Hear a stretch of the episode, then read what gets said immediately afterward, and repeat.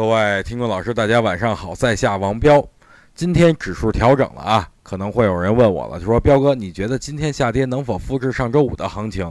后边能否继续出现上涨的阳线？我觉得不会啊。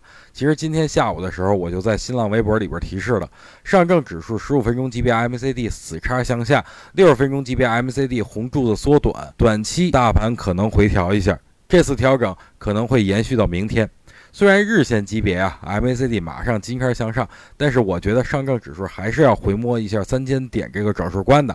但是不管如何震荡啊，都无法改变大盘的终极趋势。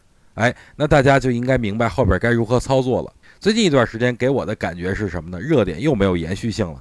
之前涨很高的什么举牌概念呀、呼吸改革呀、多元金融，最近有点歇火的意思。